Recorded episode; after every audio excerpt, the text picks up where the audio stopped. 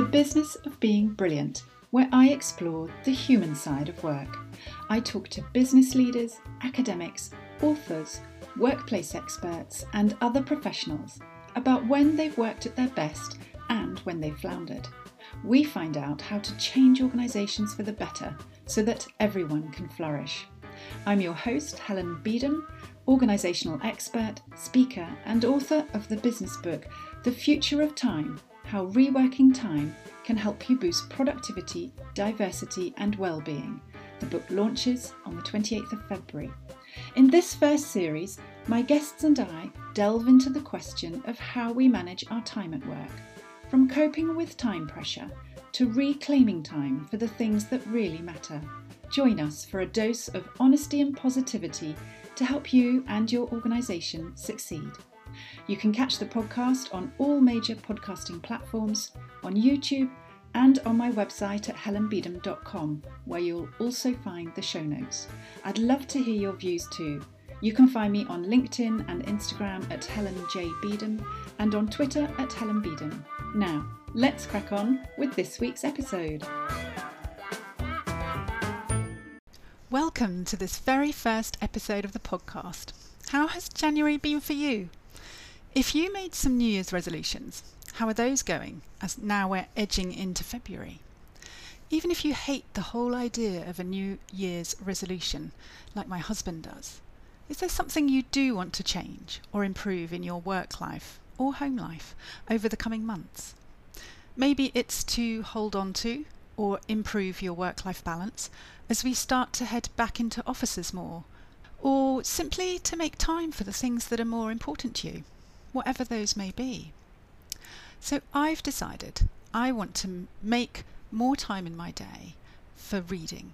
So I've set myself a challenge to read 50 books in 52 weeks in 2022. Why not join me and reclaim time to read? I'm alternating business and other non fiction with fiction books, and I'm starting a new one every Monday. This week I'm reading Half of a Yellow Sun, the novel by Chimamanda Ngozi Adichie. And the full list is on my website at helenbeedham.com slash 2022 reading challenge. I hope the list will inspire your own reading habits and choices, and I'd love to hear on social media whether you've picked up any of those titles, and if so, how you found them. Also, any recommendations you have. I've got several weeks still to pick a book for, so all su- suggestions will be gratefully received. I'm finding that if I read for half an hour a day, every day, I can read the book in a week fairly comfortably without speed reading. That said, Half of a Yellow Sun is a pretty chunky 433 pages, and I am a little behind already. Next week's non fiction book will be The Power of Habit Why We Do What We Do and How to Change, and it's by Charles Duhigg. Even bigger news than my new reading challenge is that this week something very exciting happened, and that was the arrival of my advance author copies of my business book, The Future of Time. Opening the boxes was such an exciting moment, and I'm thrilled with how the book looks and how all the ideas, insights, examples, and arguments are set out. I can't wait to share it with you all. Launch day is in four weeks' time on Monday, the 28th of February. You can pre order the paperback for $14.99 now, or if you want the ebook, wait to buy the Kindle edition for just 99p on launch day itself. It will go back to full price, which is $7.99 for the ebook, the following day. So don't forget to mark the date in your diary. The book may hit the shelves a little ahead of the 28th of February, and I'm running a time limited competition to win a free signed copy. If you spot a copy in your local bookshop in the next three weeks, take a photo and post it on Twitter, LinkedIn, or Instagram, tagging me and using the hashtag the future of time. The deadline to participate is the end of Friday, the 18th of March. The winner will be drawn at random and notified on Saturday, the 19th of March, and details are on the website www.thefutureoftime.co.uk. Right, It is now time to meet this week's podcast guest and hear how she manages her time at work, what changes she's leading in her organisation, and some very wise advice drawn from her own stellar career. Hi, this week I'm talking to Winnie Doeswijk. Winnie is Head of Global Organisation Development at Novartis, the pharmaceutical and medicines company, where she leads their team of OD experts in developing the way the organisation works, its culture, and its people. Winnie's career has taken her around the world, and she has lived in the Netherlands, London, Texas, and now Basel. She previously held senior OD roles in the global oil company Shell and at Pitney Bowes, the global shipping and mailing business. And she started her career in management consulting at Towers Perrin, now Willis Towers Watson. In fact, Winnie and I started there at the same time in 1997, me in London and Winnie in the Netherlands. We met on our induction day and mm-hmm. we've been friends ever since. So it's such a pleasure to have her as my guest in this first series of the podcast and to chat together about her impressive career. Welcome to the business of being brilliant, Winnie. Thank you, Ellen. And it's lovely to see you. Makes me feel old. Those dates that you're rattling off. We've known each other a long time, haven't we? Yes, we can probably debate off the podcast whether we're mid career or late career. but it does feel like we've done a lot together mm. and separately since 1997. Yeah. And, and, obviously, I know you very well, but our listeners may be hearing you for the first time. So, to give them a sense of who you are, could you share three words that you would use to describe yourself? So it depends a bit on the three words that describe me and my relations to others, which is partly a mum of three children, uh, a friend, including of my husband, and I'm hearing from my colleagues a leader as well. So those are kind of the roles I play in terms of more me as a person at work, I guess at home as well, is uh, fairly driven, fairly committed to what I do, optimistic. I like to keep a glass half full. Otherwise, what's the point of doing organization development work, right? And I like not to take myself too seriously. So I like to do things with a bit of a twinkle and a smile and a sense of humor. So yeah. Oh, more than three brilliant. words. That's great. Thank you. And uh, have you always been driven, or is that something that you think emerged as you got stuck into your career? I think I've always been driven. I've always set high standards for myself, and as a result, for other people as well. I think that there's a hint of perfectionism in there and driven to make things better for other people and for myself as well. So it's not driven to drive a career per se or to keep getting promotions, but driven to improve stuff. Yeah. That's great that that's been behind you as you've worked and moved from role to role. And so when you think back about those different stages in your career, when do you think you have flourished most in your career? Is there a particular time that springs to mind? And if so, mm. what was it that made that possible? That's a good question because it makes me think about all the various jobs that I've done and, and what was common about them. And I, I think mostly flourishing was when there was something big and chunky to be done, uh, something to really wrap your arms around something that was just on the edge of my capabilities, where I thought, yeah, I can do this. But there was sufficient learning in there and a hint of nervousness that makes you uh, stay open and listen to advice from other people, keep a curious mind, but with enough confidence that I could put my arms around it. So, uh, doing something big and challenging and chunky, usually supported by a manager that's given me the space to do it. So I, I tend to do well without helicopter management. If I think back about the many projects and jobs that I've done, what's also enabled me a lot is my husband, where at home we've been pretty 50 50. So at the beginning of each week, we tend to figure out, well, who's got what on. And there's been times in big and chunky projects that he's been able to step up a bit more. That also gives sort of the emotional support and the bandwidth to, to do to do the job well. So yeah, I think flourishing it's been enabled by other people. Someone that trusted me to pick up a big challenge, someone that's trusted me to crack on with it, uh, a buddy to work with, usually in a in a function that's complementary to mine, mm-hmm. like communications, for example, or someone in HR or someone in business strategy. Somebody to spar with. Yeah, it's it's mostly those characteristics, not not a particular moment that I could point yeah. to. That's so interesting to hear, and, and you're right. It's so important to have the right kind of support around you at home mm. and at work. So whether it's an encouraging manager who, as you say, really trusts that you can take a leap, be yeah. ready for the next bit of stretch in the role, yeah. Giving you the space to do that, uh, mm-hmm. uh, and then having all the great support at home as well. There's that fine balance between getting a bit out your comfort zone uh, and being stretched, but not being thrown in at the deep end without any life support. Yes, it's helpful to have uh, some oh shit moments but the oh shit moments shouldn't be too long and too deep. It cracks your confidence. Yeah that's yeah. a great way of putting it. Yeah. Because we all run into them right? Some are worse than others. In some yeah. of them we have the tools and the support we need to deal with it you know yeah. and learn from it and grow. And other times we might not tick all those boxes and that's probably when it becomes a really painful experience. Yes. Yeah, for sure. So has there ever been a time at work for you when things have felt really tough or hard going and what did you take from that experience? Of course, yes. And mostly it's when I get in my own way. I remember a time when I got promoted to a big job and I, I, worked with a very senior leader in one of my past companies, and I was a little bit in awe with this person. And I felt a little bit like, what kind of value could I possibly add to this person?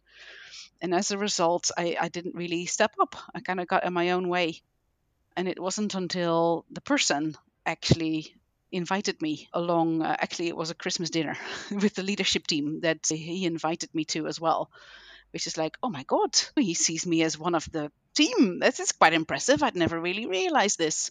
Uh, and then somebody else in the leadership team also made a comment about why wasn't I picking up the phone to him because they would be so interested in talking to me. And I was like, talking to me? Really? Clearly, they think I have something to say so this phase of uh, me getting into my own way of not feeling so confident having some doubts about what value did i have to add i kind of learned that it was pretty self-imposed unfortunately. And i got in my own way because i limited my own impact through that. Uh, so i kind of learned through uh, those colleagues those clients a little bit of swagger without taking yourself too seriously like i said at the beginning. A bit of swagger and a bit of confidence is important a, a little bit of claiming the space. If you're working yeah. in an expert role, like I have done over the years, you need to think through well, what is the expertise that you bring and where does it come from? And it needs to come from within. That's great advice.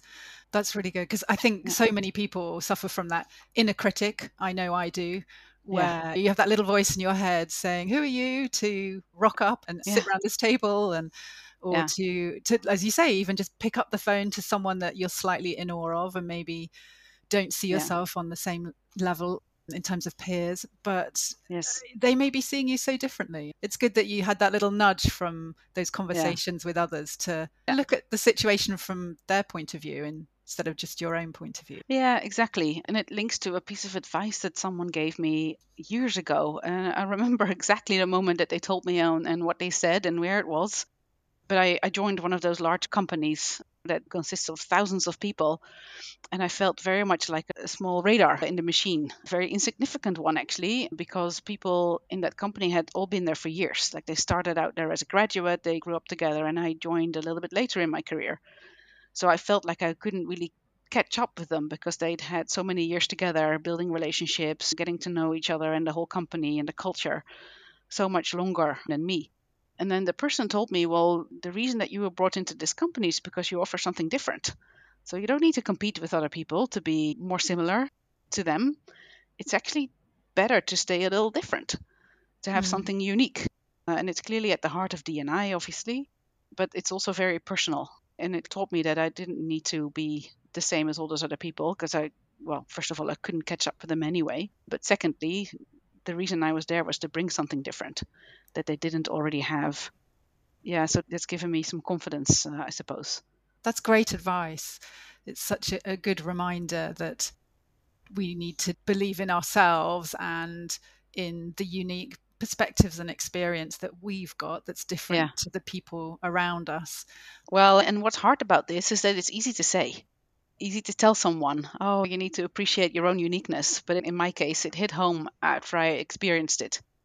after uh, this leadership team that were working in finance and was like, I can't possibly add any value to them until I realized, well, actually, my job is not to do finance because yeah. that's their job. My job is to help them organize their own function better and to engage their people better. And that's something that I'm uniquely qualified for. So it, sometimes those lessons are a bit painfully gained. At least in my yes. case, they were. It's like I said, easier said than done.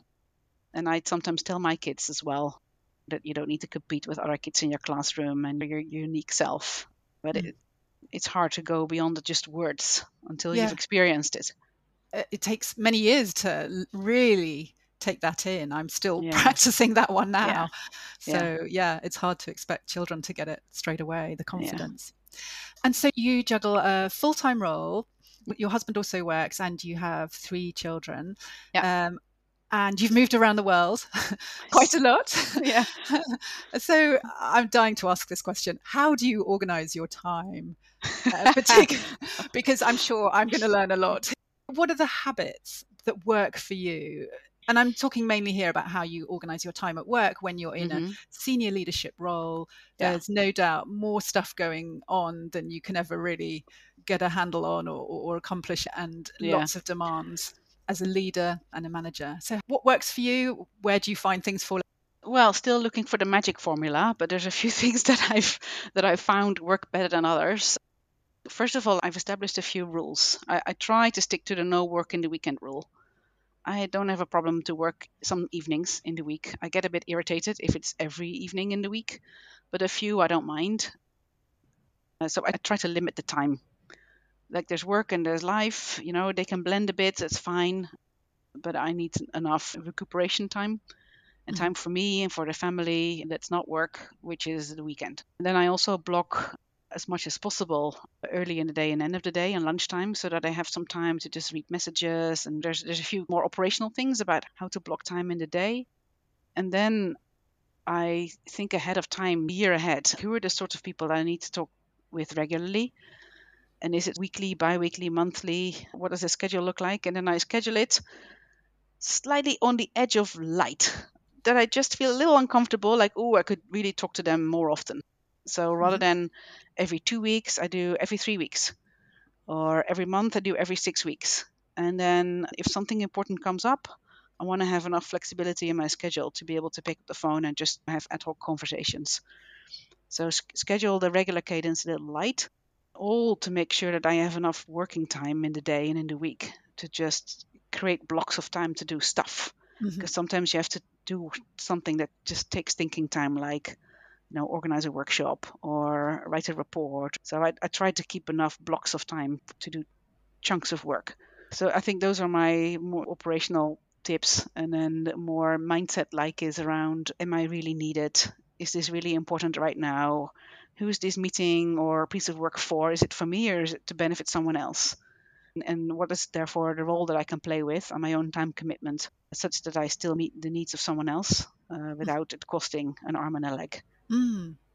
That's so interesting yeah. to hear. It sounds like not only have you put in place a, a, few habits that you find work well for you, but also yeah. that you're very intentional every yeah, day about yeah. your use of time, which is yeah. fantastic. And you know, obviously, about the book, The Future mm-hmm. of Time, that's coming out at the beginning of March and yep. how in it I talk about how our time culture at work is broken. And by time mm. culture, I mean our collective attitudes and beliefs and norms and behaviors around how we think about time, how we manage our time at work, how we talk about it, and how we spend it. And my argument is that we have these time norms, these cultural norms mm. around time. It's all based around speed and urgency, 24 7 availability and operating, but also often highly fragmented work time and very blurry boundaries. Our working time is stretched and become quite amorphous. Does that sound familiar to you, or have you experienced different time norms? Unfortunately, it is familiar. I've worked in the types of companies where I've been surrounded by pretty competent people. And I tend to be not the only one that's fairly driven. And that collective effect creates this this I wouldn't say a pressure to perform, but people take responsibility to get the work done. It's not about how much time am I spending here, about attendance or being visibly at work. It's more about I want to be seen to be doing important things that matter and I want to make a difference.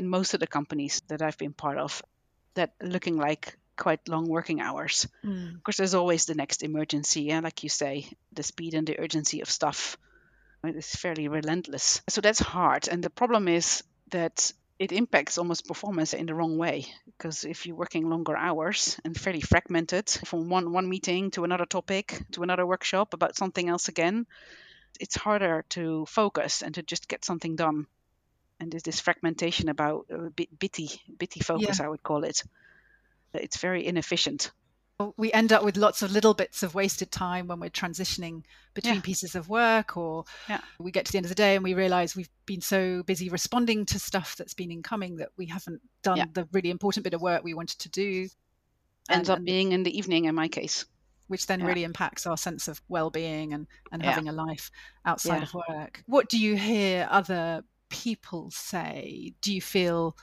in the organizations you've worked in that that's been a fairly common experience or is there something else that is stopping people from really flourishing in their careers well with covid particularly and in large global companies there's a couple of things that you hear all the time which is around too many hours on the screen mm-hmm. not enough social lubricant if you never mm-hmm. meet each other and if you can't spend time in person it becomes much harder to work yeah. well together so that the social lubricant is missing. In terms of global companies, I hear a lot about the time zones clearly.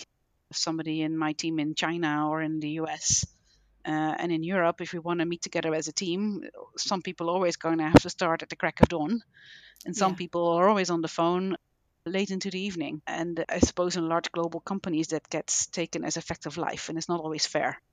There's ways around it, but it takes a bit of extra effort that uh, people need to be willing to make.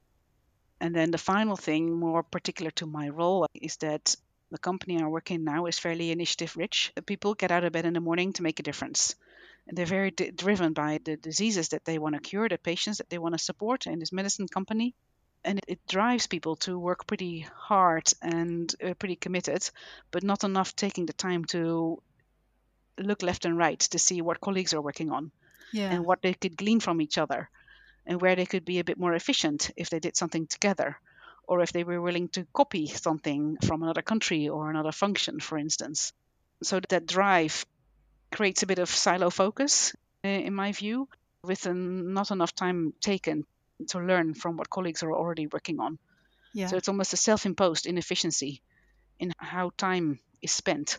A mistaken belief that me spending my time on my deliverables is more efficient than me taking the time to ask a colleague for a bit of input first. That's so true. And it is a particular challenge of a big global organization that might yeah. have many business units and have quite a complex or matrix structure. How do you get people clearly focused on what they need to be delivering, but also aware of what people are working on outside of their own team? And, and there's always yeah. that tension. Something I write about in the book is about the need to be not just smart and thoughtful and intentional about our own time habits, but also mm-hmm. about understanding the impact of our choices on other people and yeah. whether that's when we choose to go online and be in contact with people or when we choose to do deep work deadlines we request of others I think that talks to your second point about understanding the bigger picture and joining up the dots because what we each do is interconnected and the more yeah. that we can encourage yeah. enough conversation about how we're spending our time and what we're spending it on and what the collective priorities are then that yeah. would help just pull our heads out of the sand a little bit more often to to make adjustments and to join up those conversations exactly and that takes the same fluffy word of mindset to some extent usually shaped by a positive experience what we're doing in my company at the moment is uh, a new performance management system has been implemented. It's called Evolve, and it, it looks much more at the impact that we're trying to have mm-hmm. on patients, on each other, on the business, as opposed to making effort or just being active. And it comes with a regular cadence of setting some big, bold objectives and sharing them with each other, but also a quarterly check in not just on what's the work that we're doing, but also how we're doing. Uh, and I find that pretty helpful. It's better than the mid year review and the year end review, which you do on a one to one basis. It's more team based. And I try and make sure that we do this across teams as well. So I find this a quite a helpful improvement in our business. That sounds a great example of just finding ways with the rhythm of the work to keep connecting, keep talking, and yeah and fascinating to hear how you're thinking differently about performance management. That's something else I was writing about yeah. in the book about how in the past and, and in many organizations still performance management is more about the activity and the time you've been putting in and, and what you've been spending time on mm. and it's quite input focused as opposed yeah. to outcome focused the big switch that we've made is the word impact and an impact on not just on yourself and your own job but impact on the people around you the ones close by in your team, but also clearly your customers or people in the broader community. So the traditional, did you do a good job and did you fulfill your objectives? Yes. And did you behave? Did you normal the behaviors that we want to encourage in the company? Yes. And what was the result? What was the impact of this on people around you?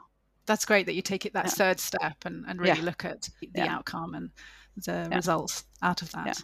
Well, good luck with embedding that into the organization. It sounds quite a shift that you're helping people to get used to.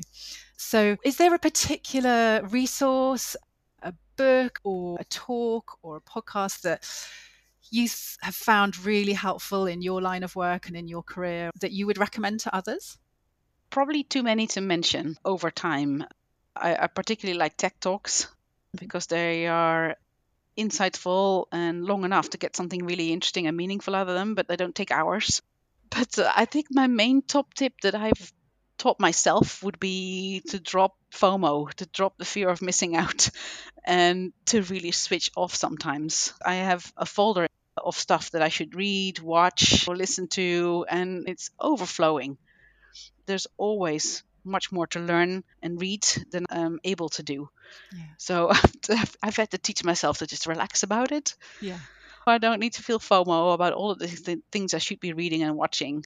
Uh, and it's sometimes really helpful to just really switch off properly. That's a great tip, yeah. but it sounds like it's something you have learned to do really well, which is actually say, right, that's it. Yeah. I'm just downing tools and whatever yeah. it was that I should read. And it's interesting that we tell ourselves a lot of shoulds but that maybe you'd like to read, it's just going to have to wait another day. Yeah. And maybe yeah. one day I might get round to it and there will be yeah. some things we won't get round to it. And if another person reminds me of this great article, then I'll make an extra effort to look at it for sure. Yeah, nudges um, it up, doesn't it? Up your list, your radar. yes, great. Oh, there's such good suggestions. And if people have enjoyed listening to you and hearing about the work that you do, how can mm-hmm. they connect with you after the podcast? Probably the easiest on, on LinkedIn, I would say. Brilliant. Well, thank you so much, Winnie. It's been such a pleasure talking to you, both personally, for me to have Likewise. this time together yeah. to hear about your career. It's been fantastic to catch mm. up in that way. But also for our listeners, thank you for being so generous with your time and sharing your experiences and, and tips. There's so much food for thought that I think will help other people flourish in their careers as well. So thank you for being brilliant and joining us. Same to you, Helen, and uh, just really enjoyed looking through what you've been writing about and all the interesting concepts that you're talking about. So really best of luck when it comes to March and launching it all. Thank you. I'll be letting the world know. Thanks, Winnie. I loved having that conversation with Winnie and hearing her reflect on her career experiences. She shared some great time habits, both the practical things she does but also her mindset and the questions she repeatedly asks herself about her own time choices. It's so true that if we consciously make that extra effort to lift our heads up from our own workload and deadlines, to understand better what others are working on, then we can connect the dots and work together so much more efficiently. Perhaps that's something you could ask yourself this week. Am I lifting my head up enough? How could my work and my impact benefit from a conversation with someone else? And who might that someone else be? I also loved Winnie's positivity when she talked about having a glass half full and not taking ourselves too seriously, no matter how driven we are to change things for the better. That positivity has a ripple effect. It rubs off on other people and it helps to create a really enriching work and team environment. looking back on my years of work, the experiences that stand out and the people I remember are often the ones most full of fun. Positivity like this helps build our social bonds so that when we do come across those oh shit moments at work or in life, we know we can lean on others to help us through. In next week's episode, I'm speaking with Professor Connson Locke. Connson teaches leadership, organisational behaviour, negotiation, and decision making at the London School of Economics, and she is the author of Making Your Voice Heard How to Own Your Space, Access Your Inner Power, and Become Influential. She shares some fantastic advice about how to think more creatively and how to manage our negative emotions at work. Right, I'm off to claim my space and practice my swagger. See you next week for another conversation about the business of being brilliant.